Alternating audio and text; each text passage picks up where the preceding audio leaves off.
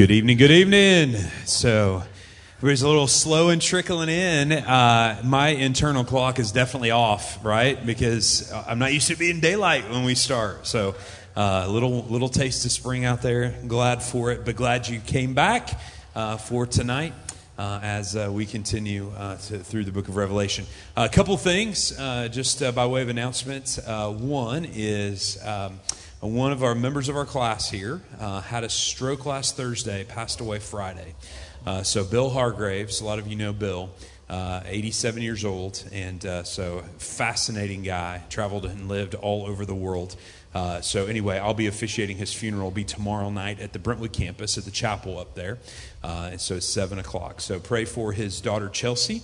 Um, uh, Bill's wife Fran passed away just a little over a year ago, uh, and we had her funeral here. So uh, Chelsea's had a lot losing both parents in just a little over a year. So lift them up in your prayers. And any of you who know Bill know he was a he was a good good guy. and I think pastoral care update as well, Brian, from you. Yeah. Um Everett, uh, they they had the medical transport team uh, meet David and Jenny and Everett this morning about eight o'clock, and I haven't heard any. I hadn't heard anything until about eight forty-five. We are supposed to transport him home, and I got a text about five till five that he had passed away.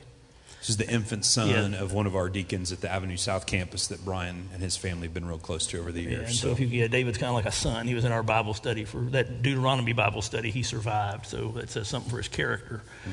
But uh, if you keep David and Jenny in your prayers, that's tough. You know, a nine-day-old, those are tough decisions, a, a, tough time. But there's grace in everything. He got to, as, as David said in his text, he got to meet everybody that he needed to meet right? And he and, and in his life, all and that's what I love what you said earlier. In his life, you know, all he knew was love right? The love of the people around him. And so that's, that's, a, that's a beautiful thing, right? There's, there's, there's beautiful grace in all of this. If you can keep them in your, keep them in your prayers, I'd, we'd, we'd really appreciate it. Yeah, so it reminds me a little bit of what we were talking about last week. At, at the end of Revelation 1, you've got all of these persecuted churches dealing with difficult, difficult things, and the good news is that Jesus is where? He's right there with them, right? Uh, and he's right there with these families, and he's right here with us uh, tonight. So let's pray, uh, and then we'll get started. Heavenly Father, uh, we do pray uh, for your Spirit to comfort these grieving families and our church family. And uh, we're grateful that when we look at our faith and what we believe, that first of all, we serve a resurrected Savior. Uh, and God, that the book of Revelation clearly shows us that the risen Jesus is standing not far away, uh, but right amongst his people and his churches. Uh, so, Father, as we pick up where we left off last week, we are grateful for that truth and, uh, and we hold on to it. So, God, tonight as we walk through the letters to the churches, I pray that we will be uh, both uh, challenged and comforted uh, by what Jesus has to say to them and to us, uh, and that we'll apply it to our church and our lives. And it's in your name we pray. Amen. Amen. Amen. Right before Brian jumps in, one thing I wanted to mention last week, I kind of ran out of time at the end. Uh, at the very end, in addition to Jesus, of course, standing with the seven lampstands, which represent the seven churches, uh, there is also seven angels, right?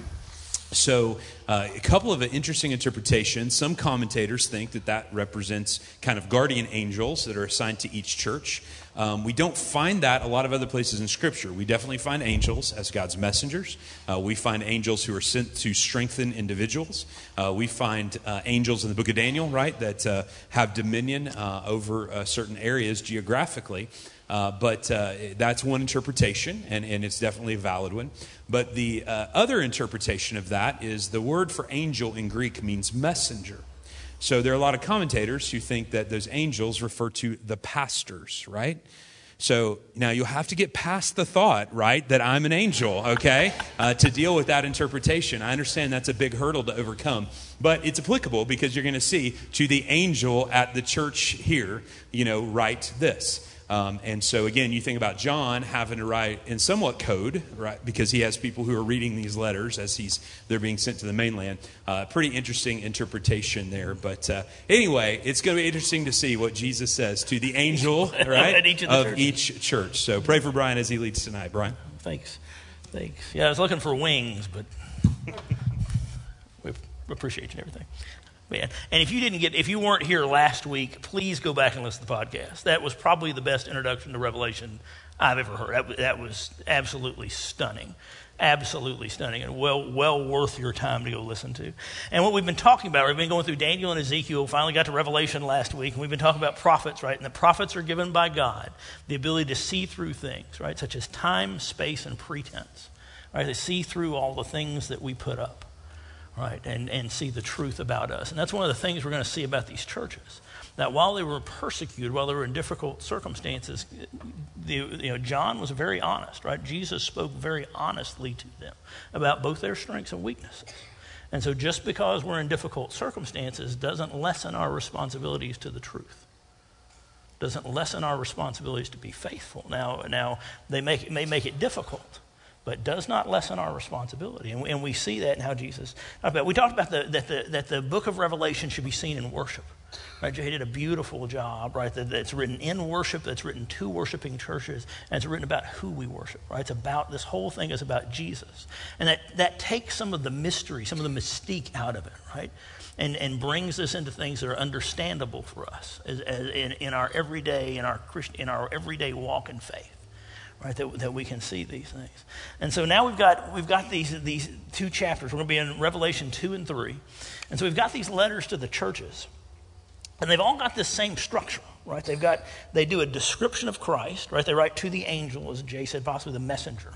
And, they, and they've got a description of Christ. And they're, and they're echoes of things that were said back in Revelation 1. And so he's, he's, he's pinging us back to Revelation. I just want to remind us of who Jesus is, to remind us of aspects of Jesus. And then it's a message to the church, right? Many of them he says, I know your works. Right? And, it's a message to the church. And we'll see there are churches that get that have positive reinforcement in there, and there are several churches where he says, But I have this against you. Right? But I but I know these things. And then and then he gives them and tells them how to come back, to, to repent to come back in, in line. And then, and then each one ends with a promise to the victor, right? To the one who conquers. And, and a lot of us, a, a, lot of, a lot of times this is taught that there's, a, there's an earthly victory to this. And I, I don't think that's true. I don't think there's an earthly, when we look at the life of Christ, when we look at the life of the martyrs. And I, and I think victory, and if we can go over to, to Revelation 12, 12 11, um, I think that's really more of the terms of victory that, that, that Jesus is talking about. He says, And they have conquered him by the blood of the Lamb and by the word of their testimony, for they love not their lives even unto death. That that's conquering, right? That's conquering in Christ. That's how we conquer. Right? We live in His Word. We live for Him. And sometimes that leads to earthly death. Most, right? It leads to suffering and persecution. Jesus said, In this world you will have many troubles, but do not be afraid because I've overcome this world. Right? That's not what you have to worry about. That's not what you have to worry about. Um, and the other thing I like is the mountain range analogy Jay has talked about, and these, that's particularly ap- applicable in these churches because these are written to real churches in specific issues in specific circumstances. So these, these are written truly to the seven physical churches that existed at the time that were under John's purvey. But they're also written to us. They're also written to us, right? Because we are the church. Right? One of the, the way we pick, I picked a church in college was obviously found one with sound theology, but the, the sign outside the church said Ex Baptist Church meets here. Right? Because this is the meeting house. Right? And it's a beautiful meeting. Praise God, Mr. Reed. This is a beautiful meeting house. We appreciate your design and work in getting this built. And, but this is the meeting house. We are the church. So when he's writing to the churches at Asia Minor, he's not writing to buildings. He's writing to collections of believers like us. Right? And as a matter of fact, he's writing to us too. Isn't that cool? Isn't that cool? All right. So the fun begins. This is, this is really great stuff. Really great stuff. Let's, let, us let us read uh, the first church is at Ephesus. And let, us read the scripture and then we'll come back and talk, talk about the, the city and the church and, and all this. Uh, to the angel of the church in Ephesus, write the words of him who holds the seven stars in his right hand, who walks among the seven golden lampstands. I know your works, your toil, and your patient endurance, how you cannot bear with those who are evil, but have tested those who call themselves apostles and are not, and found them to be false.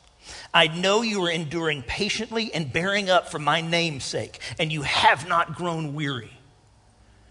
But this I have against you that you have abandoned the love you had at first. Remember, therefore, from where you have fallen, repent and do the works you did at, the, at first. If not, I will come and come to you and remove your lampstand from its place unless you repent. Yet this you have you hate the work of the Nicolaitans, which I also hate.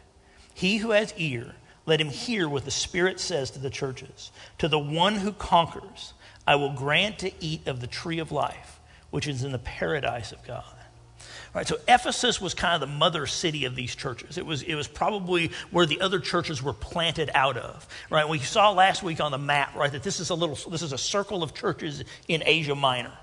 Right? And, and, and this is kind of the home church. It's, it's where the, the Cayster River flows into the Aegean Sea. It's this, it's this beautiful harbor between two mountains. Right? And when you, when you come up, what you see is the temple to, to Artemis. When you flow in, it's, it's this magnificent temple. Right? It's one of the seven wonders of the world as you sail into this harbor. Right? And, and what's interesting about that temple, I, I found these two things. The temple offered asylum to the lawless.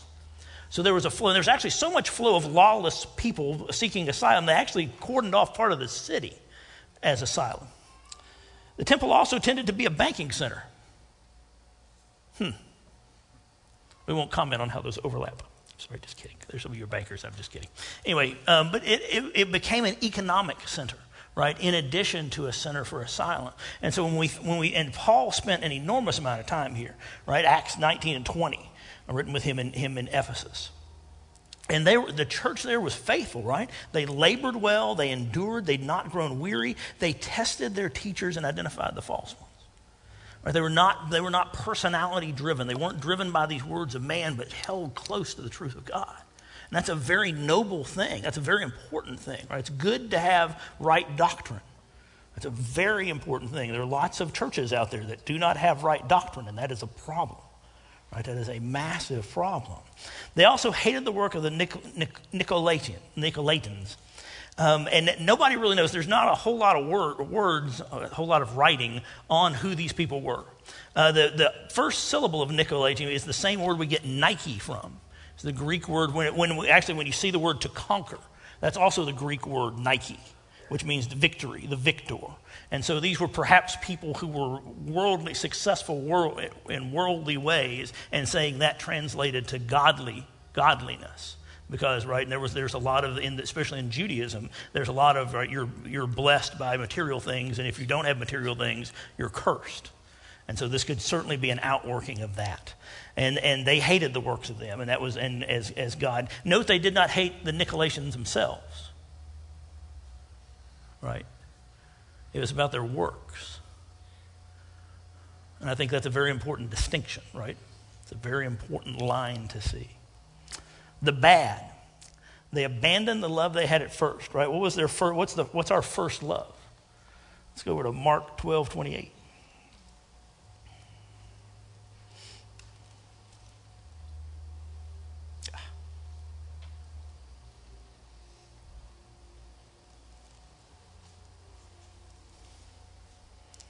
One of the scribes came up and heard the disputing with one another, and seeing, he, seeing that he answered them well, he being Jesus, he asked, What commandment is most important of them all? Jesus answered, The most important is, Hear, O Israel, the Lord our God, the Lord is one.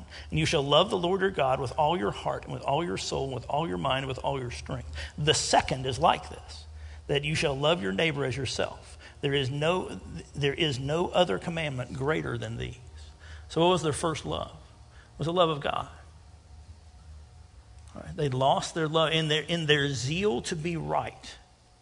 They lost their love for God. Right? Because we present the, the, the Christian Christians present the truth in love. Right? And without either of those two things, we go apostate. Right? Because if you just do love, then you're just a sentimentalist. And if you just do truth, you're just harsh, right? brutal. But we present the truth in love, right? Because that's the way Jesus presents it to us. Right? In love, he came down. In love, he got on that cross. In love, he came out of that tomb. Right? But he was the truth, right? You get that one day we're going to give truth a hug, right? One day we're going to give truth a hug. Right? People keep trying to find out what is truth, right? right? We're going to give truth a hug. And that's a different kind of truth than our world knows. And it's the kind of truth our world is looking for. But it is that truth in love that's critically important. A couple quotes. Um, and the New American Commentary said, Perhaps Ephesus had succeeded well in many areas, but the maintenance of that success had become more important than the motivation for service, namely the love for Christ. Uh, Wiersbe says the Ephesian believers were so busy maintaining their separation that they were neglecting adoration. I really like that. Labor is no substitute for love, neither is purity a substitute for passion. The church must have both if it is to please Him right? The, with zeal without right, without right, you know, right doctrine without zeal is help is loveless, right? Those clanging gongs of 1 Corinthians 13. It's just a bunch of noise. Because without love, they, the people can't receive that truth. Without love, people can't receive that truth. You know, I don't want your sacrifice, I want your obedience. Right, our love for him, is it's Ephesians 6.24 that that love's got to be pure. So what's the call? Remember who you were. Remember who you were. Right? When you first started, go back to what you did at first. Go back to when you first started these things, when you didn't get tied down into these bounds of control, these bounds, when there was that love of Christ in addition to that truth of his doctrine. Right? Remember, remember where you were. Repent. And repent and go back, right? And what, what's the penalty? He will remove the lamp. You will cease to be a church. Right? That lampstand re- represented being a church. And there are a lot of churches that have a building and a name that have ceased to be churches. Ceased to be churches. That's some scary stuff, right? That's Zeke. And the Spirit of the Lord left the temple. Remember that? That's scary stuff. And there are churches that have so much worldly power that the Spirit of God can leave and you'll never know the difference. Because they're so good at acting, so good at acting like He's there. Right? That's one of the things I appreciate so much about how, how we, you know, the Spirit of God is here, and we can't do the things that we do without the Spirit of God in us and working through us. It's one of the beautiful things. We, this church has a great chance to be an abject failure without Jesus. Just how we're supposed to be. Just like you and I are. Right? That lampstand goes away, and there, there are church buildings. There are church, there are gatherings of people every Sunday where the lampstand's gone. Right? We pray for their repentance. We pray for them to come back. Right? But what's the, what's the, what's the, what's the reward, right? The one who conquers, right? That you'll be, that, you, that you'll, uh, back over to Revelation. Right? You'll be glad to eat of the tree of life, right? Remember that flaming sword we left in Genesis? Right? To keep you from what? Going back and eating of the tree of life. Cherubim waving that flaming sword. He says, You get the tree of life. One, one of the interesting things was one of the, one of the shrines for Artemis was this tree shaped shrine for worship. And it was a tree that provides no life at all. Right? Because the worship of Artemis can provide no life at all. But see, if you come to Jesus, you can eat of the tree of life, that which, that which brings life to us. Isn't that unbelievable? Isn't that cool? Isn't that cool? And so the question, or the question for us, and, and, and it's interesting to look as, as, we take that. So that was their situation when, they, when we look at us. Are, are we, one, are we faithful in our doctrine? Right? Do we earnestly seek scriptures and truth? I, I, hope that you see that Jay and I, as we teach, certainly Jay as he preaches, we earnestly seek the truth. We, we try to be you know, sound in everything we preach, everything we teach. That we, we strive toward those things. But do we do these things in love?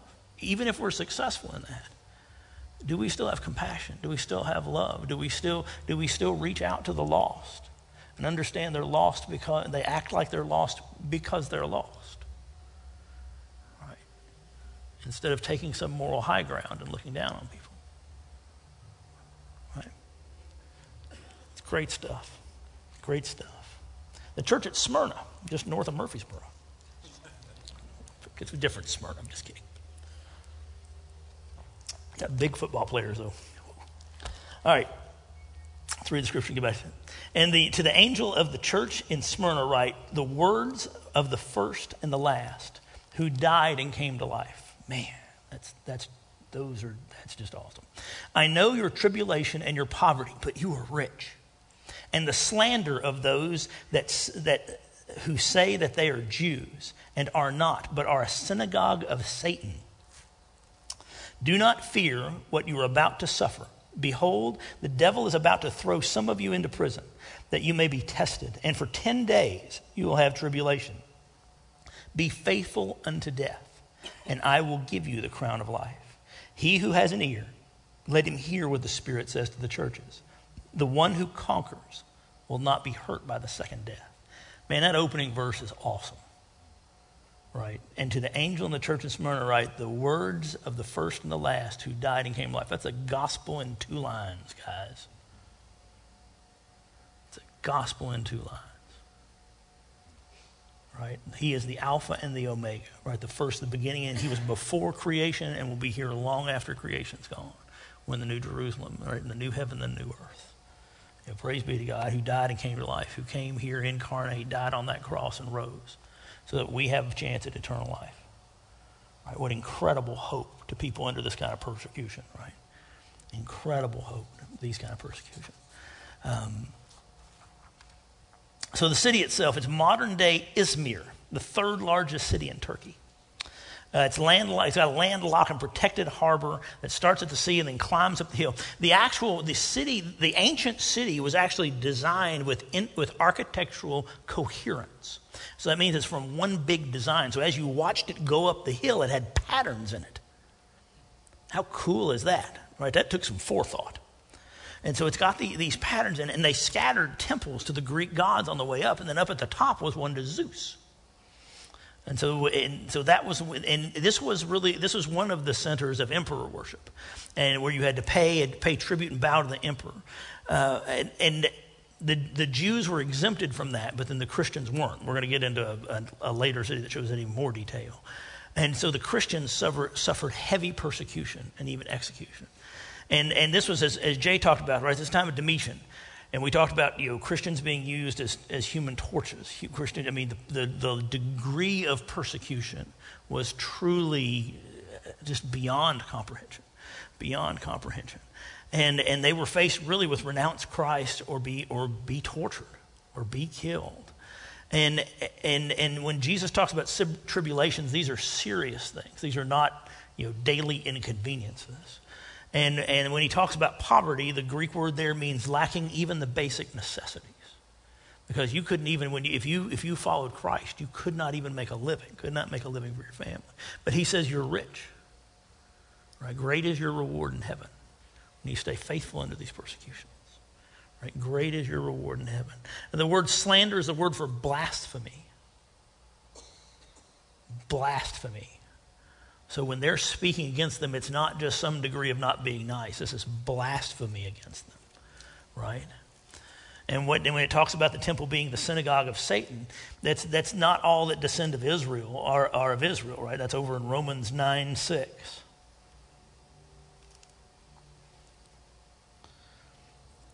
But it is not as though the word of God has failed, for not all who are descended from Israel belong to Israel. And not all are children of Abraham because they are his offspring. But through Isaac shall your offspring be named. This means that, that it is not the children of the flesh who are children of God, but the children of the promise are counted as offspring, right? To which we say, Amen, praise the Lord, hallelujah, right? Because we are those children of promise. Because we are those children of promise. But, they, but, the, but the, Jewish, the Jewish synagogue became a place of persecution, specifically here.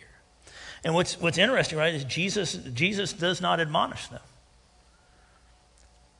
Jesus does not admonish this church, right? He says he knows their poverty, reminds them that they're rich. He tells them not to fear. That, that 10 days of tribulation, remember, 10 was a complete number, it's also a finite number. He says there's a time where your tribulations will come to an end. There's time when your tribulation is coming in. And we can face almost anything, almost anything if you know it's going to end. My nephew went through BUD/S, through SEAL training. And that is, you can't believe the stuff they did to it. But as he said, it ended, his, his SEAL training ended October 31st. And he said, Uncle Brian, I know two, I know, I know something about October 30, 20, 31st. I know one or two things. I'll be finished with BUD/S or I'll be dead. He said, to be honest, I'll take either option. In the middle of that training, they, they did just torturous things to him, but he knew what, he said what got me through that because they started with 8,000 people and 37 made it through. Okay. And, and he is he is very very smart. He's very very athletic. He's but what got him through was he said, Uncle Brian, I knew there was an end. I knew there was another side to this, and that's the hope the Lord gives to this church. As bad as all this is, as horrible as this is, and you will face death. This will get worse. Right? That was the news that they gave to David and Jenny whenever it was born. Each day brought up worse news. Right? But in Christ we have hope. In Christ we have hope. In Christ we have hope. Right? This will end, and we will be with Jesus. Right? Just be faithful. As bad as it's going to get. As bad as it's going to get, right? To, to him who conquers, right? The crown of life, right? The, the, the, the, the laurel wreath, right? He will not, will not be hurt by the second death, right? He, so, he, so if you survive, if, you, if you're faithful to the first death, right, you will survive, you will survive that second death. We won't come under judgment in Christ. Isn't that awesome? Awesome. Um, the church at Pergamum. And to the angel of the church in Pergamum, write, to the words of him who has, who has the sharp two edged sword. I know where you dwell where Satan's throne is. Yet you hold fast to my name. You do not deny my faith, even in the days of Antipas, my faithful witness, who was killed among you where Satan dwells. But I have a few things against you. You have some there who hold the teaching of Balaam, who taught Balak to put a stumbling block before the sons of Israel, so that they might eat food sacrificed to idols and practice sexual immorality. So also, you have some, some of you who hold the teaching of the Nicolaitans. Therefore, repent. If not, I will come to you soon and war against them with the sword of my mouth. He who has an ear, let him hear what the Spirit says to the churches. To the one who conquers, I will give some of the hidden manna and will give him a white stone with a new name written on the stone that no one knows except the one who receives it.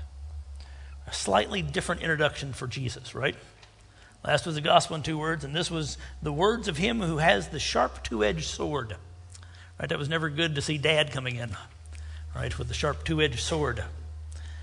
And he says, I, I, I in, in, um,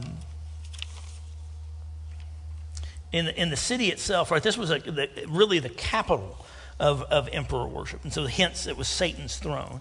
Um, there was a gleaming temple and altar dedicated to Zeus that was called Zeus the Savior, right? Or, or, or, or Zeus the God and Savior. As a matter of fact, the leader of the city was addressed as God and Savior. And in the midst of emperor worship, right, and this is God and Savior, this is not a good place, not a good place for the Christians to be. Uh, it was known, the city itself was known for its practice of medicine and, and psychology, particularly for healing and drugs. That, they, that people came here to be healed, that people came here for, for those healing powers. Uh, one of the things that really hit me in this was, was that he named a martyr, Antipas. We don't know anything about Antipas. We don't know anything about Antipas. But the fact, what kind of struck me, right, was Revelation is this big, magnificent, grand thing, and he's talking to angels of churches, and he remembers this guy, this one individual that even in the grandiose scheme of God's plans, everybody matters. That it's still personal. That he remembers the sacrifice of Antipas. That says, even in this time, right, where, where, where Antipas was martyred, right, that he still sees the individual. He still sees each of us. Isn't that amazing? In this grandiose vision, it's still personal, right? It's still personal and the good, right? They held fast my name and they did not deny the faith even when martyred, right? Even, even when it meant death, they were faithful. The bad, they were holding to the teaching of Balaam, right? We're told, we're told in Hebrews to don't be like Balaam. Um, Balaam, we remember Balaam's story. He was back over in Numbers 22 to 24 right? And he was, uh, he was given the power that what he, he bound on earth would be in, bound in heaven, and what he loosed on earth would be loosed in heaven. Right, that's pretty. That's pretty incredible. That's an incredible amount of power. And they were, and the, the Israelites, and I think we've talked about this a few weeks back. But the Israelites were mowing through the promised land, right? And the Moabite king said, "I think I'm going to go ask this prophet to come curse Israel." And so he came and, and, and made an offer, was rejected, right? Came and made doubled the offer. And, and Balaam, while God told him you can go with him, he said, you know, do not, do not curse what I blessed. And so we have, right, Balaam would go up to the top of a mountain and the king would say, okay, go curse Israel, and he'd bless Israel, right? And so we have the oracles, the three oracles of, of Balaam. Um, but Numbers, Numbers 25, that's Numbers 22 through 24 is kind of that whole story. Numbers 25, we see, we see the Israelites intermarrying with the Moabites. And that is seen on the same level of, of, of sin, of hypocrisy, is the golden calf. When, when you talk to rabbis, the two great sins of Israel were the intermarriage in Moab and, and the golden calf. And if we go over to, to Numbers um, 31, 15.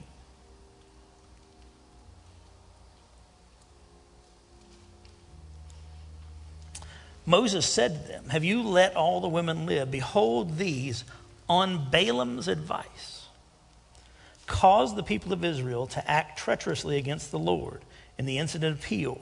And so the plague came down on the con- among the congregation of the Lord. So Balaam, while he never cursed Israel, he advised them on how to, how to get to them, how to cause them to stumble, and how to sin.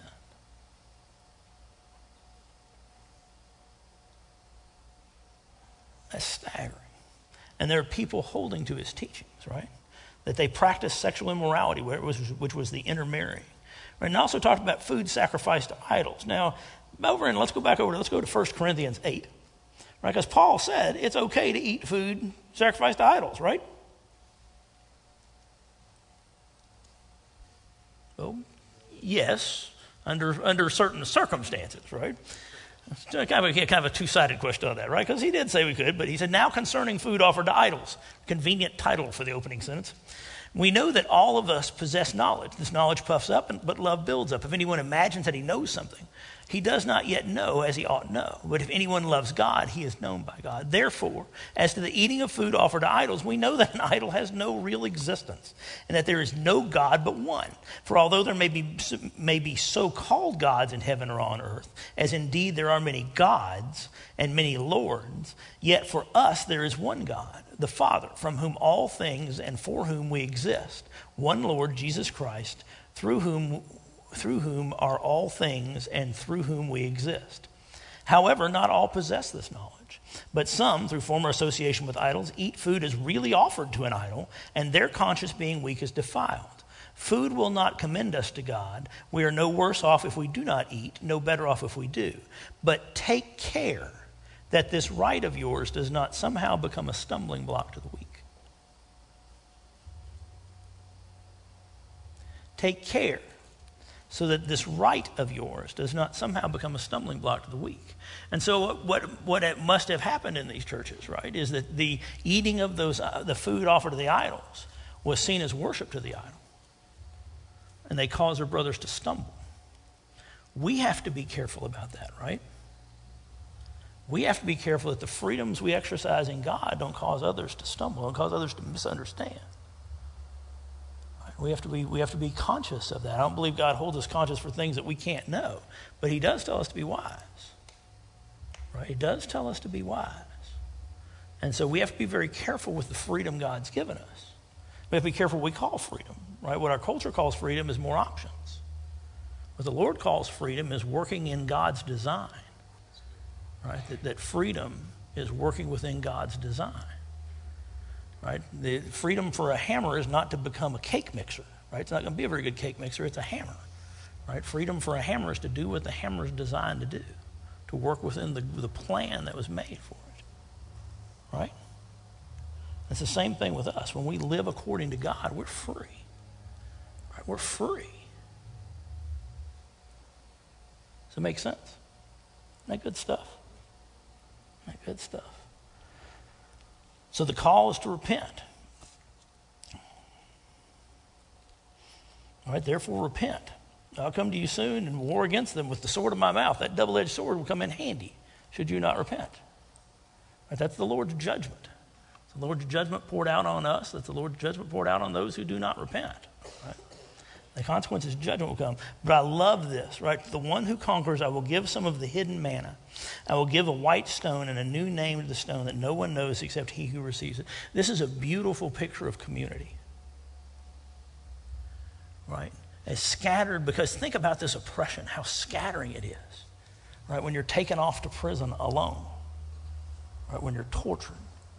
And Jesus says, when you persevere, you'll be part of a community. Right? You're a part of the pantheon of believers. That's one of the things that's so beautiful about the Lord's Supper, right? Is it's communal within, within the body. It's communal across the body. It's communal across the years. It's the same thing they were doing 2,000 years ago. Right? We commune with the disciples.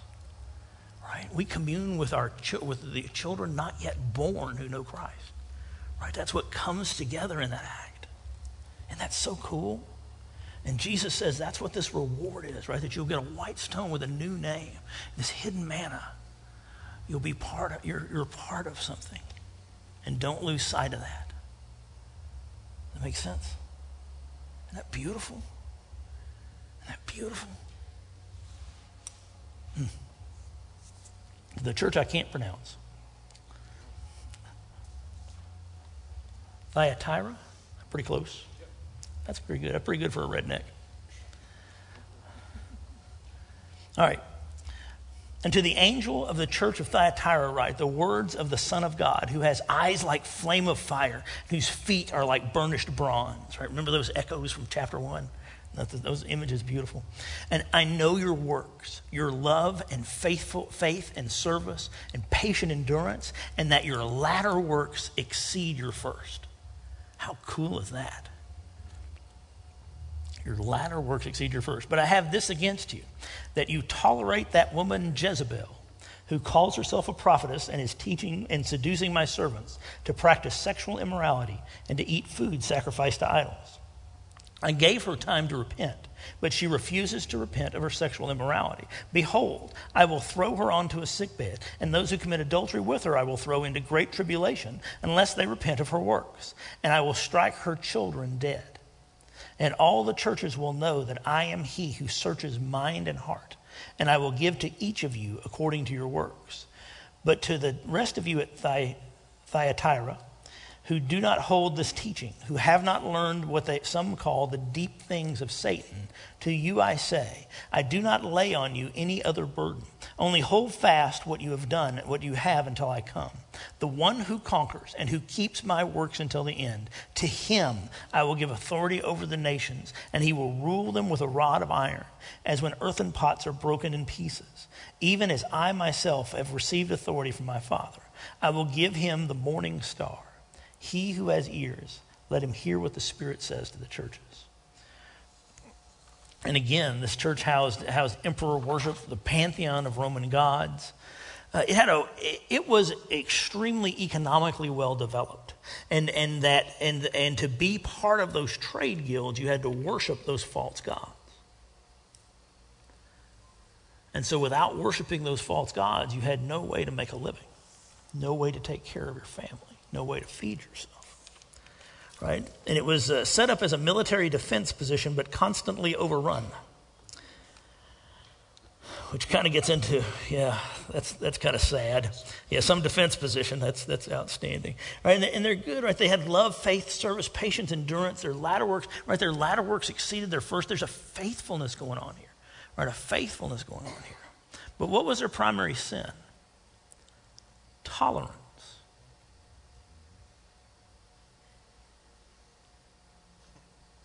Their primary sin was tolerant. Now, wait a minute, right? Aren't we, aren't, aren't we supposed to be tolerant?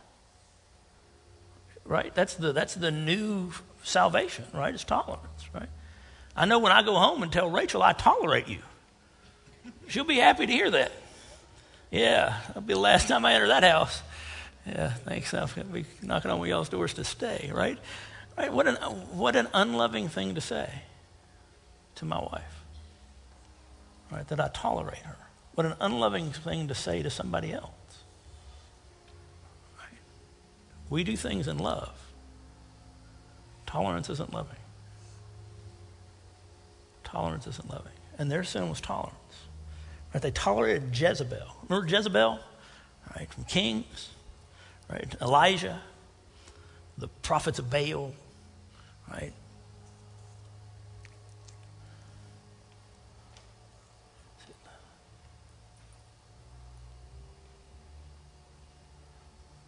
It was 19. Go back to 1 Kings 19.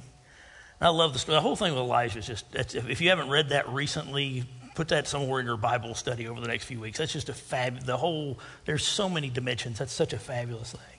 Such a fabulous thing, right? And, and, in 19, right, Ahab told Jezebel all that Elijah had done and how he had killed all the prophets with the sword. Then Jezebel, then Jezebel, the queen, sent a messenger to Elijah saying, So may the gods do to me, and more also, if I do not make your life as the life, as the life of one of them by this time tomorrow, if I don't kill you by this time tomorrow.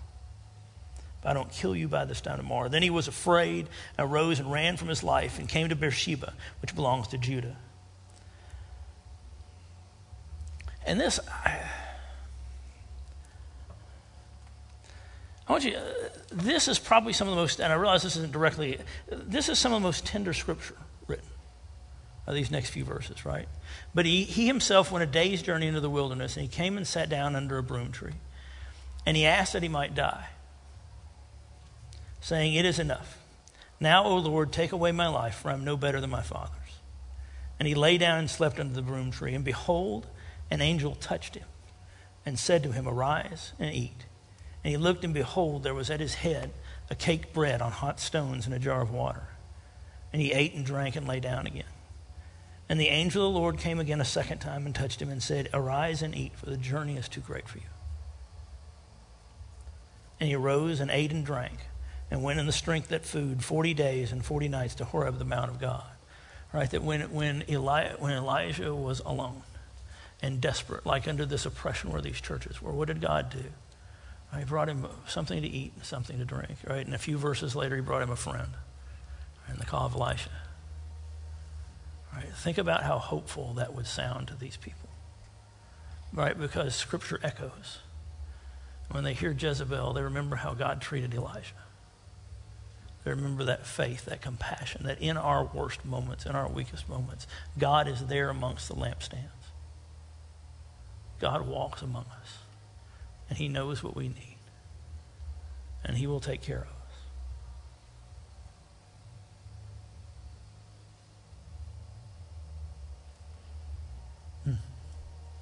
Hmm. Right, but they, they let her reign.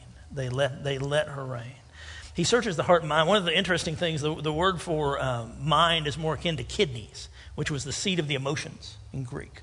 And so he's basically searching I search what you think and I search what you feel.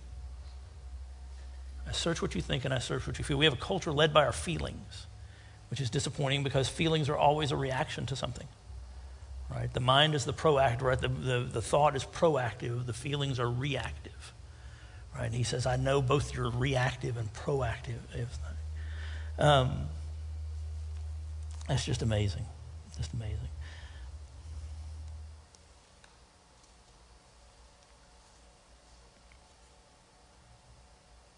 And Hindu, him who conquers, right, they will reign with Christ in victory.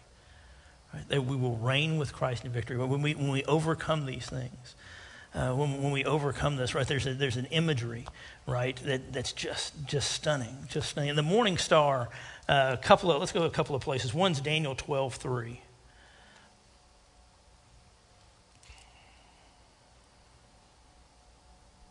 said, Those who are wise shall shine like the brightness of the sky above, and those who turn many to righteousness like the stars forever and ever. And then you go over to 2 Peter 1.19.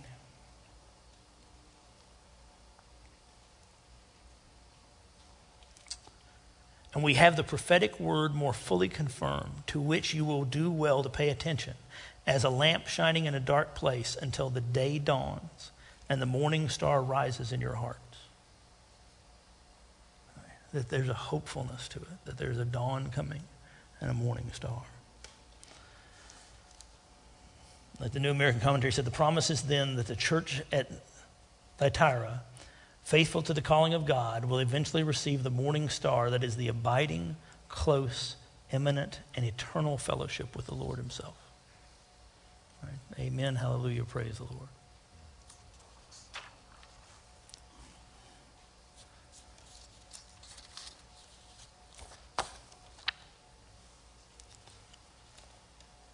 On to Sardis.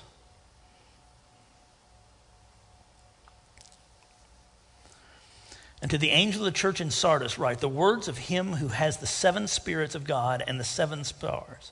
I know your works. You have a reputation of being alive, but you are dead. Wake up and strengthen what remains and is about to die, for I have not found your works complete in the sight of my God. Remember then what you received and heard, keep it and repent. If you will not wake up, I will come like a thief, and you will not know at what hour I will come against you. Yet you have still a few names in Sardis, people who have not soiled their garments, and they will walk with me in white, for they are worthy. The one who conquers will be clothed thus in white garments, and I will never blot his name out from the book of life. I will confess his name before my Father and before the angels. He who has an ear, let him hear what the Spirit says to the churches right? And the seven spirits, right? Jesus has the full report given to him, right? He knows everything about the churches, everything about what they're doing. Um, Sardis is of military and commercial importance. It's actually a center of wool and dye trade, and it's known for its luxury and laxity. Luxury and laxity. I love those terms. Key landmarks include a famous cemetery on a thousand hills, burial mounds that could be seen as far as seven miles away. Rumored to be alive, but you were dead. Through a lack of vigilance, the city had been defeated and captured on at least two occasions. They had a, a wall along a cliff that they decided nobody could come up. Right, and there's a, there's a story, how true it is or not, that it, there was an invading army and they were watch, looking at the cliff and they watched and uh, one of the guards' helmets fall off and roll down the path. And so he came down, came out the door, went down the secret path on the mountain, got his helmet, ran back up. So that's how they invaded. But they didn't post guards because they felt they were secure, that nobody could come up that way. They could never be attacked from there. Luckily, we don't get like that, right? Right, that's what, we, that's what we always tell our boys. You know, the only thing between you and any sin anybody else commits is the grace of God. The only thing between you and any sin anybody else commits is the grace of God. You are fully capable. That's here, right? When you become lax, when you don't, when you don't, when you get arrogant and complacent and lax, that's when, that's when the attack comes, right? Sardis, this is uh, Hamilton says, Sardis was a place known for being twice captured at precisely the place where they surpassed, where the supposed strength of the city, due to imposing precipice, made the besieging forces so confident that no guards were posted. Right? You have a reputation for being, being alive but dead. Wake up. Um, yeah, secure and complacent, the city itself, the church tried to avoid hardship instead of proclaiming Christ with wholehearted zeal. We get complacent in our faith. Right? We get complacent in our faith. it was, it was really the first example of a nominal church, a church that, was just, that just stood in place. Right? It looked like, goes back to where the lampstand's gone. Right? You, look, you look like a church, but you're not. Um, you know, Jeremiah said, right, your priests will keep doing the work of ministry, but they will never experience the presence of God until you repent. Right, the churches will keep looking like a church, even though the Spirit of God is not there. Right, Ephesians says, Get up, sleeper, and rise from the dead, and the Messiah will shine on you. Pay careful attention to how you walk, not as unwise, but as wise, because the days are evil. I found your work incomplete, right? The, the church isn't really being persecuted, but they're also not offending anybody. Jesus is a stumbling block or a cornerstone. He's not a good teacher. He's not a moral authority. He is a stumbling block or a cornerstone. We rarely present him that way. Right? He's a stumbling block or a cornerstone. You're either going to base your life on him or you're going to trip over them. That's how the truth works. But they didn't want, right? They, were, they had all this potential. They were a sleeping giant, right? He says, Your works are not complete. But it's just, it's lying dormant, not doing the Lord's work, not, not seeing what's before them, not seeing what's before them. Um, they, they had a synagogue, they excavated a synagogue in Sardis that was the largest in the ancient world, held, held a thousand people. And this was where Judaism, right, was one of the official exempted religions. But when you turned to Christ, they would erase you from the synagogue rolls. And so you were no longer exempt from Roman worship. And so you had to make a choice with that, ex- that exemption. Do you worship Jesus or do you worship the emperor? Right, we can, and that's another handle. We can certainly, certainly understand this temptation, right, to, to, to be complacent. It's all way too easy to want to stay on someone's good side. Confessing Jesus, proclaiming the gospel is a divisive, confrontational thing to do, but we must do it. Jesus threatens terrible things. I will come against you like a thief for not doing it, and he makes remarkable promises to those that confess his name. Right? He'll dress you in white clothes right? That you that you will that that you will be, and that's one of the amazing things about the battle, right? When they dress for battle in Revelation, they dress in white linen, right? I've seen a lot of armies in movies. I've never seen one in white linen. Right? You see them in camouflage, right? But they come in white linen because the fight's already done, and they're there for the victory. Right? Because you dress in white linen, white linen for the victory. Isn't that beautiful? Isn't that beautiful? And many churches today, right, are, are, are asleep, are not watchful. Right? And that's how their theology becomes complacent. That's how their love becomes complacent. That's how they become lax. Right? Very, very, and it's very easy to fall into because it's everybody wants to get along, right? You don't want your kids to be weird, right? But if you raise your kids as faithful Christians, they're going to be weird. Benjamin, I always used to ask Benjamin, Do I embarrass you? He said, You don't embarrass me. The way you raised me embarrasses me. He says, If we're actually faithful to Christ, we're not like anybody else. He said, That's a different life to live. I said, That's exactly right, son. That's exactly right. And I'm okay for you to be embarrassed by that. I'm okay.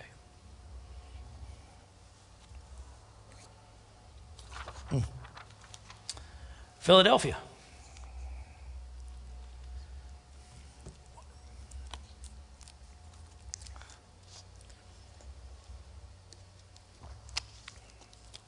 All right.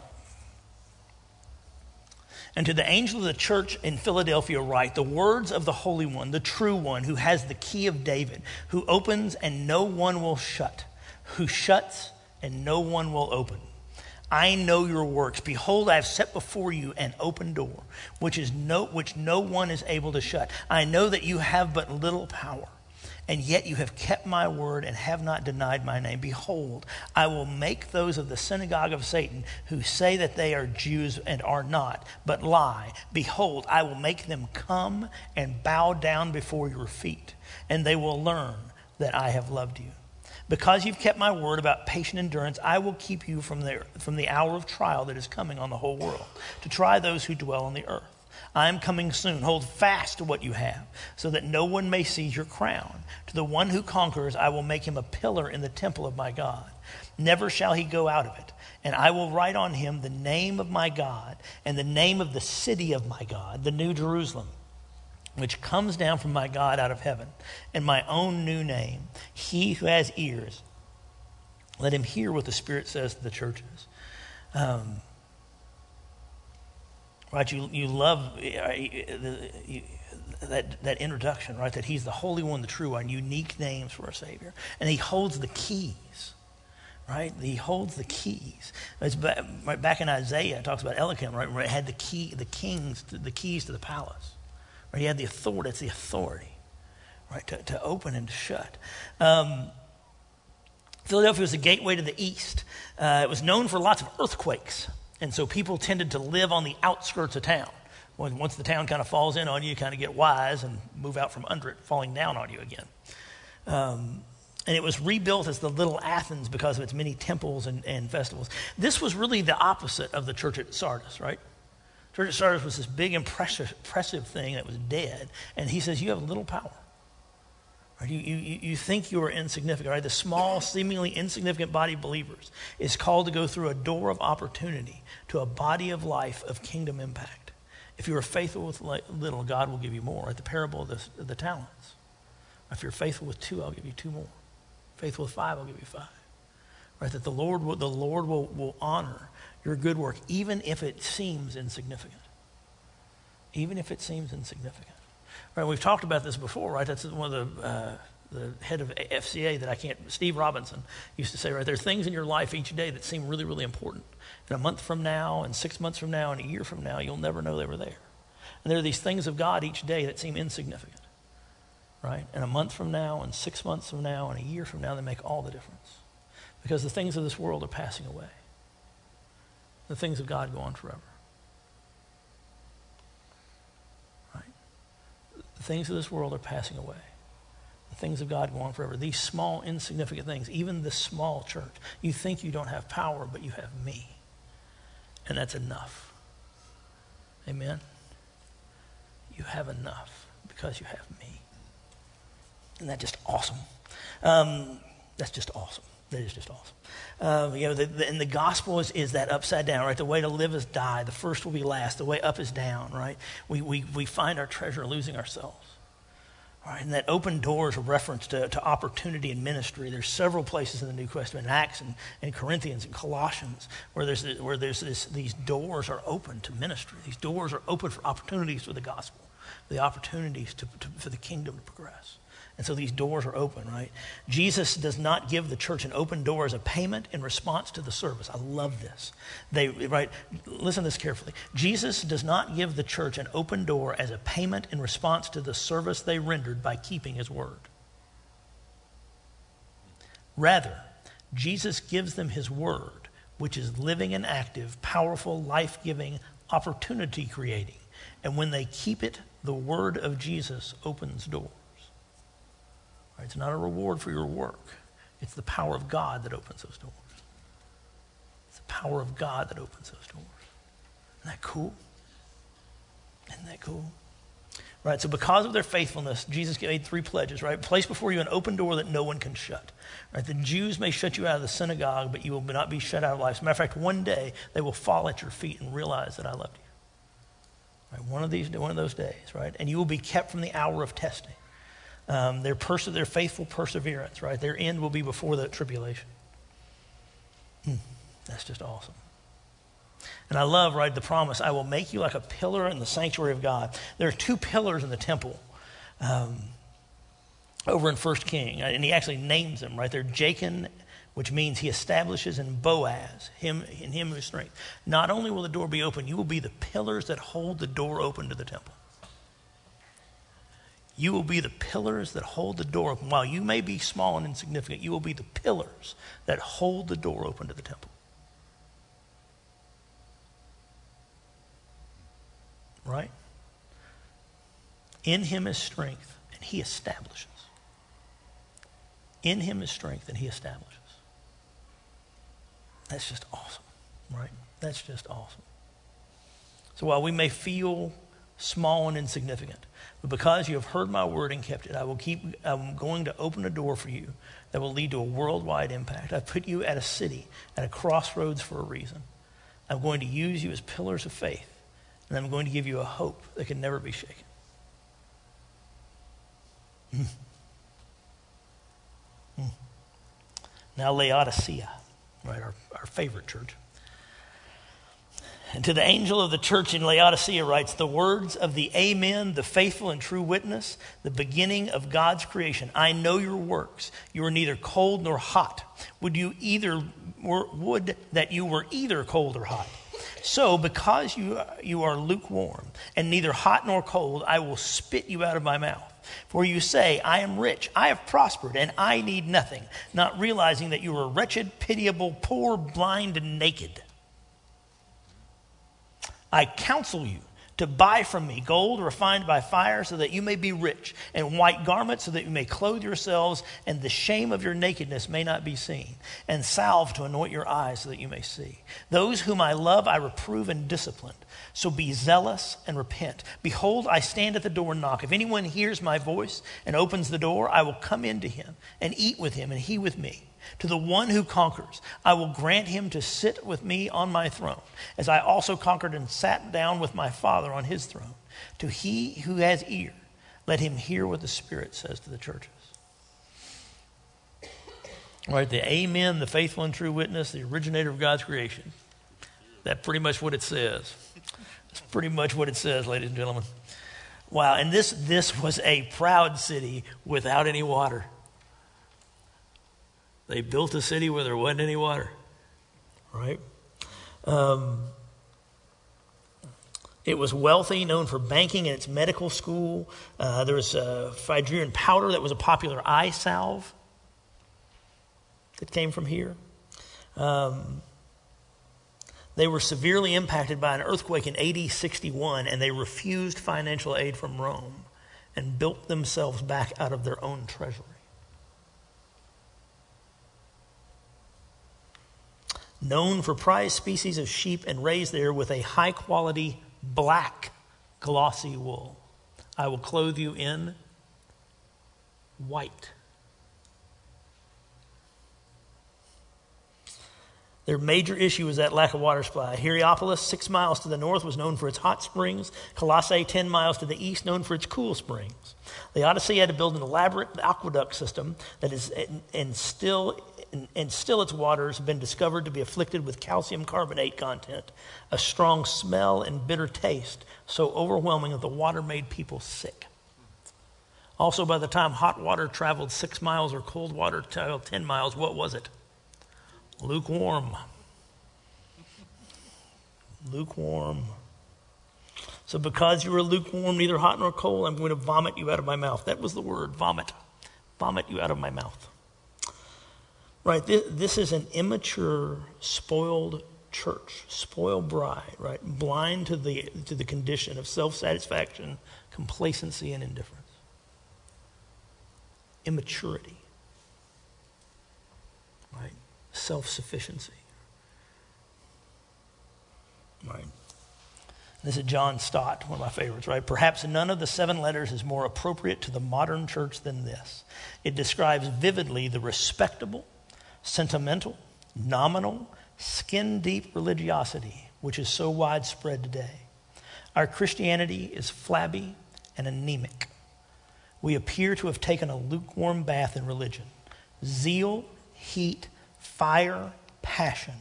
These are the qualities we lack today and so desperately need.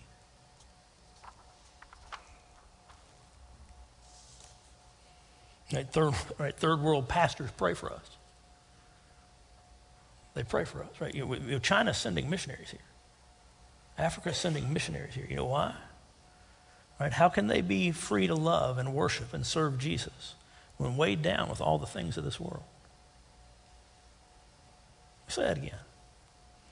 How can they be free to love and worship and serve Jesus when weighed down with all the things of this world? Right? Stuff is, right, Ravi Zacharias says, stuff is congealed life stuff is congealed life. It stops right, just like when you get congealing in your arteries. What happens? You have a heart attack. Right? The blood stops flowing. Life stops flowing. Right? Stuff is congealed life. Right? You say, I am rich. You don't know what you, you don't know that you are wretched, pitiful, poor, blind, and naked. I advise you buy from me gold refined in the fire, white clothes you may see, right? Jesus knows the city. Right? They're proud and self-sufficient. Right? That black wool was in style for the fashion. Right? I love that. Right? Black wool was in style. He says, I want to dress you in the white of purity and holiness. The medical school produced eye salve, yet they were blind. right? I can make your eyes work, but I can't help you see. Right? Man. Right? And, and, and we rebuke, right? Even as many as I love, I rebuke and discipline. We discipline our kids because we love them. Well, that's, that's shocking as a child. That's kind of shocking to know, right? But it's, it's for their protection. And the Lord does the same thing for us, right? Listen, I stand at the door and knock. If anyone hears my voice and opens the door, I will come to him, have dinner with him. Right? This is not evangelical, right? This is to the bride. This is to the church. He's standing and knocking for his bride to answer. His bride to realize the tragedy of worldly comforts, replacing communion with him. At that meal's acceptance and relationship, the Lord suffers fellowship with Christ. Right? And we will sit on his throne. Those that conquer will rule and win heaven with Christ. Right? Isn't that awesome? Isn't that just awesome? Right, so and I, and I stole Jay's notes on these things. So these, these, this summary is just beautiful. He says, you know, the church and brides, right? Ephesus, make Jesus your first love. Right?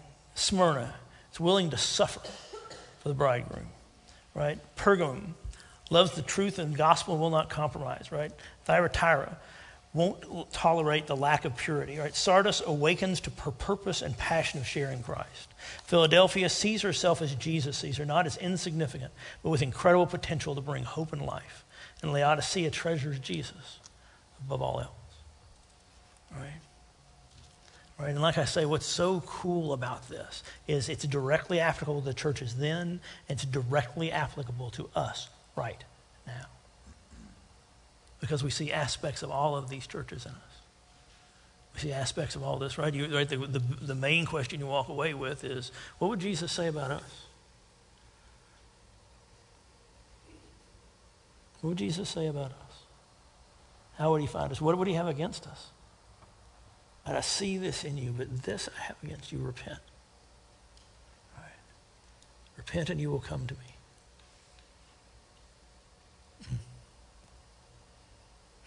Isn't that awesome?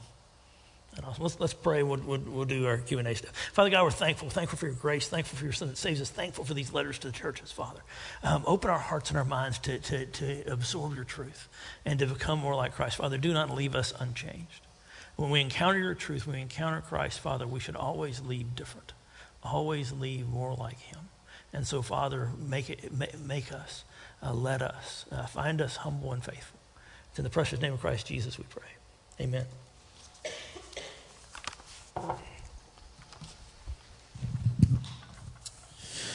Amen. Let he who has ears hear. All right. Uh, good stuff. So, a um, couple of things uh, before we uh, kind of tick down some of these questions and comments. Some really good comments, uh, some really good insights. Thank you. And yes, you can uh, always feel free uh, to share insights that you have, those kind of things as well. Uh, but two words I want you to write down confrontation and comfort, right? Both of those things simultaneously. One of the things Brian and I were talking about, um, it's interesting. These churches were obviously, many of them, facing some severe persecution. Uh, and in our culture today, if someone was going through a hard time, we would kind of be like, ah, oh, give them a pass, right? Like they're dealing with some difficult things. Notice what Jesus does. He does comfort them, He calls out the good things that He sees. But he also loves the churches enough to confront uh, their weaknesses and to confront uh, where they're missing the mark. Uh, and, uh, and I love that mm. about him. Um, one of the, the notes that I jotted down along the way sometime in studying this was to the churches, these are to the churches that are caught between, right, the giving and the keeping of the promise, which is still our churches today, right? Uh, between the now and the not yet. Do you have the faith to live like the victor, the one who overcomes, right? Nike when it looks like you are losing. Wow. And you think about our culture today and how the church is being marginalized, right? Do we have the courage, the faith to believe that we overcome by the blood of the Lamb and our testimony, right? Even though it looks like that we're losing, that we're being pushed to the margins, that few and fewer people are coming to Christ, those kind of things. Uh, and this passage is meant to give us that kind of hope. Uh, Michael Card is a Christian artist uh, who has done an album inspired by the book of Revelation. Um, and he teaches sometimes at Brentwood campus and other churches around. But he said this I love this quote. He said, The overcomers are promised unique rewards because they are unique men and women. They have used imagination, heart, and mind to withstand persecution and temptation and everything else that evil hurls at them. Despite their desperate situation, they live convinced of the reality of the unseen and by grace they have overcome it all, right? That in each one of these churches, Jesus tells them how they can overcome. Uh, and I love, I love that. I love the personal nature of this. Uh, so uh, let's uh, talk about these comments. Uh, the most liked comment. Oh, one just they we just pulled into a dead tie. Uh, but the first one it says regarding the book series Left Behind, many authors tend to take artistic license when writing their books. Yes, how accurate or you guys are witty, whoever wrote this, or off the mark, get it, is this material, okay? so well, well played there ever asked that question. Uh, we, we will, of course, deal with the, the, different types of interpretive viewpoints on Revelation here in a couple of weeks when we get to chapters 5 and 6. Uh, introduce that to you guys. Uh, the, the, the, Left Behind books are written from a particular paradigm that's called dispensationalism, uh, uh, premillennialism. Dispensational. Uh, dispensational yes. premillennialism. Yes, dispensational. There you go. Premillennialism. Yeah, I, I, no I stumble on the words. So, so it follows that paradigm to a T.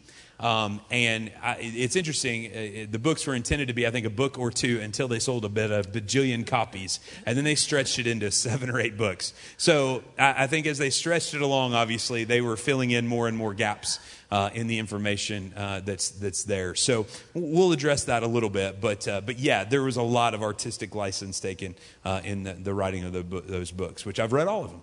Um, please repeat what the synagogue of Satan refers to or represents. Did you mention that? Did I miss that? I don't. I don't know that I mentioned what it represents. Okay. But yeah. So in in uh, the original, the first mention, in, uh, the Satan's throne is specifically referring to uh, the houses of emperor worship uh, when we're talking to the church at Pergamum. Uh, it's interesting, and I pulled up uh, G.K. Beale's uh, Greek New Inter- International uh, commentary uh, on, on the one to the church at Philadelphia. And so I'm just going to go ahead and read this because it's easier for me to read it. but that, that one, he argues, refers to Isaiah's prophecies that the Gentiles will come and bow down before Israel and recognize Israel as God's chosen people. That comes, if you want to write it down, from Isaiah chapter 45, verse 14. Isaiah 49 23, and Isaiah 60 14. This Jewish hope has been turned upside down. Noted as the Jewish persecutors of Christians whom God will make to submit to the church. This reversal of Isaiah's language is probably a conscious, a conscious attempt to express the irony that the submission uh, uh, that uh, unbelieving ethnic Jews hope to receive from Gentiles, they themselves will be forced to render from the church uh, to the church. I mean, and so what's interesting there, right, is is that it's really about faith, the faithful and the faithless. Um, that and again, they're not bowing down to the church as if they're worshiping us, but they are bending the knee to Jesus. Right. Uh, and that's just like it says in Philippians 2. And so that's the important truth that's there. Um, and so that's, uh, that's the, the take on the synagogue of, of Satan is that it's basically people who are, are faithless, um, people who thought they were in, but really in reality uh, they were not because they did not acknowledge jesus as, as messiah uh, the next one if revelation was written during the time of domitian that would be about 95 ad wouldn't that rule out a preterist or a partial preterist view Again, we'll, we'll, spend some more time unpacking the different viewpoints about the timelines. The preterist view argues that most of the things that are talked about in Revelation uh, were fulfilled in the destruction of the temple uh, by the Romans, which happened in AD 70. So this writing would come after it. Now, there are some who believe this writing came in the 70s, um, but I don't think that argument is the strongest. I think it's much more stronger uh, that it came very, very late uh, in, in, the first century. Uh, but the view there that a preterist person would take would be yes what John is writing here is code about what has already taken place. Uh, there aren't very many full preterists out there, by the way. Most are partial preterists. So some would say some of the things that Revelation is referring to refer to the destruction of the temple, which has taken place, which again is part of the code by which John is saying, right? Uh, God is working through these cycles of history. Uh, so that would be the argument there. Uh, great observation. The promise of being made a pillar reminds me. Someone notes of 1 Timothy three fifteen, which calls the church a pillar and a buttress of truth. Nice. Great connection Very there. Uh, another connection is to the Old Testament. There were pillars that upheld the, the doors to the temple. Matter of fact, they were given names, if you remember, right? Uh, and so perhaps this is a reference to one or both of those references of Scripture. Uh, really, really well done. And Bob, thank you for this. Uh, Nicolaitans, which means in Greek, victory over the laity. Uh, Nicholas went the way of Balaam, as we talked about, and thought they could commit sin because they were saved. Uh, so that's one of the, if you connect the dots there between uh, who the Nicolaitans might be, obviously they were false teachers, um, and that might point to what their heresy was. Uh, which would be the same heresy that exists in the church today in the form of, quote, once saved, always saved, uh, in that we use that as an excuse to do what we want uh, and cheapen grace, right? We believe in perseverance of the saints, um, but not then uh, the, so as license to go do what we want to do. Uh, so uh, really, really good insight there. Um, if uh, okay, there was the, the revelation was bouncing around a little bit. Uh, there was one more, I think, here. Oh, practical application from these letters. Um, I, I, think Brian hit at it. I, I, think, first of all, it's to ask the question what would Jesus say to our churches today? Um, and therefore say to us, right, since we are, are the church. Uh, and I think it's interesting, right, to, to go through these and to notice how personal Jesus is uh, with each and every church and how well he knows his church. Uh, and so the idea that um, you know the, the church belongs to him, this is still his church, is vitally, vitally important. Um, and I love, I love the way that Jesus is unique. And like I said, he encourages and strengthens uh, and comforts the churches, and yet at the same time, he's not afraid to challenge and confront uh, the things that aren't healthy there. Uh, so it'll lead into some really, really great conversation. Um, just a personal note that's fun for me. Uh, several things in this passage I love to, to stick out. Uh, the, uh, the idea of give, being given a new name, a new identity, uh, uh and known to God. Uh, that was the inspiration when C.S. Lewis wrote the Chronicles of Narnia, of which you guys know I'm a huge fan, for the names given to the four Pevensey children Peter the Great, Edmund the Just, Susan uh, the, the Loving, I think it was, and Lucy uh, who is the brave. And so that was a hint, right? That God knows ultimately our true identity and what He created us to do. Uh, and so the, the promise that one day in heaven, right, we will know that name that he gave to us in full uh, is a fun little hint to me uh, of the fact that you realize that we were made to do something uh, in eternity, that we're not just going to be sitting around floating around on a cloud playing a harp, right? Uh, and right now, when you feel the most fulfilled, and you feel like, man, that was, that was incredible. I felt God used me, right? That's a little foretaste of what's to come. Uh, and that is a beautiful thing that God designed us to glorify Him, each of us in a unique way. Uh, and that Lewis and others, right, believe that this is a hint uh, that we have a name that right now is only known to God but that He will reveal to us in the fullness of eternity. Um, that is really, really encouraging. So, good stuff. All right. Well, we are uh, we're at our time. Uh, remember that next week uh, we won't gather. It's Williamson County spring break, and so we'll kind of take a breather. A lot of our families will be out of town, and then uh, we will come back the following week and look at uh, the throne in Revelation four and get into Revelation five. All right. Let me say a quick word of prayer and dismiss us tonight. Father, thank you. Uh, thank you for the letters to the churches and that you are standing with your churches then and now, uh, God, and with every church in history. It just blows and boggles our mind. Uh, and yet, at the same time, that you know us so intimately, that you know uh, members who give of their lives for your sake by name. Uh, that, Father, you know our strengths and our weaknesses. And so, Father, we want to be faithful uh, to respond to Jesus. And we want to listen carefully in these words to the churches, God, for uh, signals and signs and, um, God, truths that we need to apply to our church in the here and now. Uh, so, Father, I pray that we walk away tonight encouraged. Uh, and at the same time, God, very aware of your presence with us. So, Father, thank you that you both love and confront us, that you uh, give us your grace and truth, uh, and that you are a God who is both loving and just.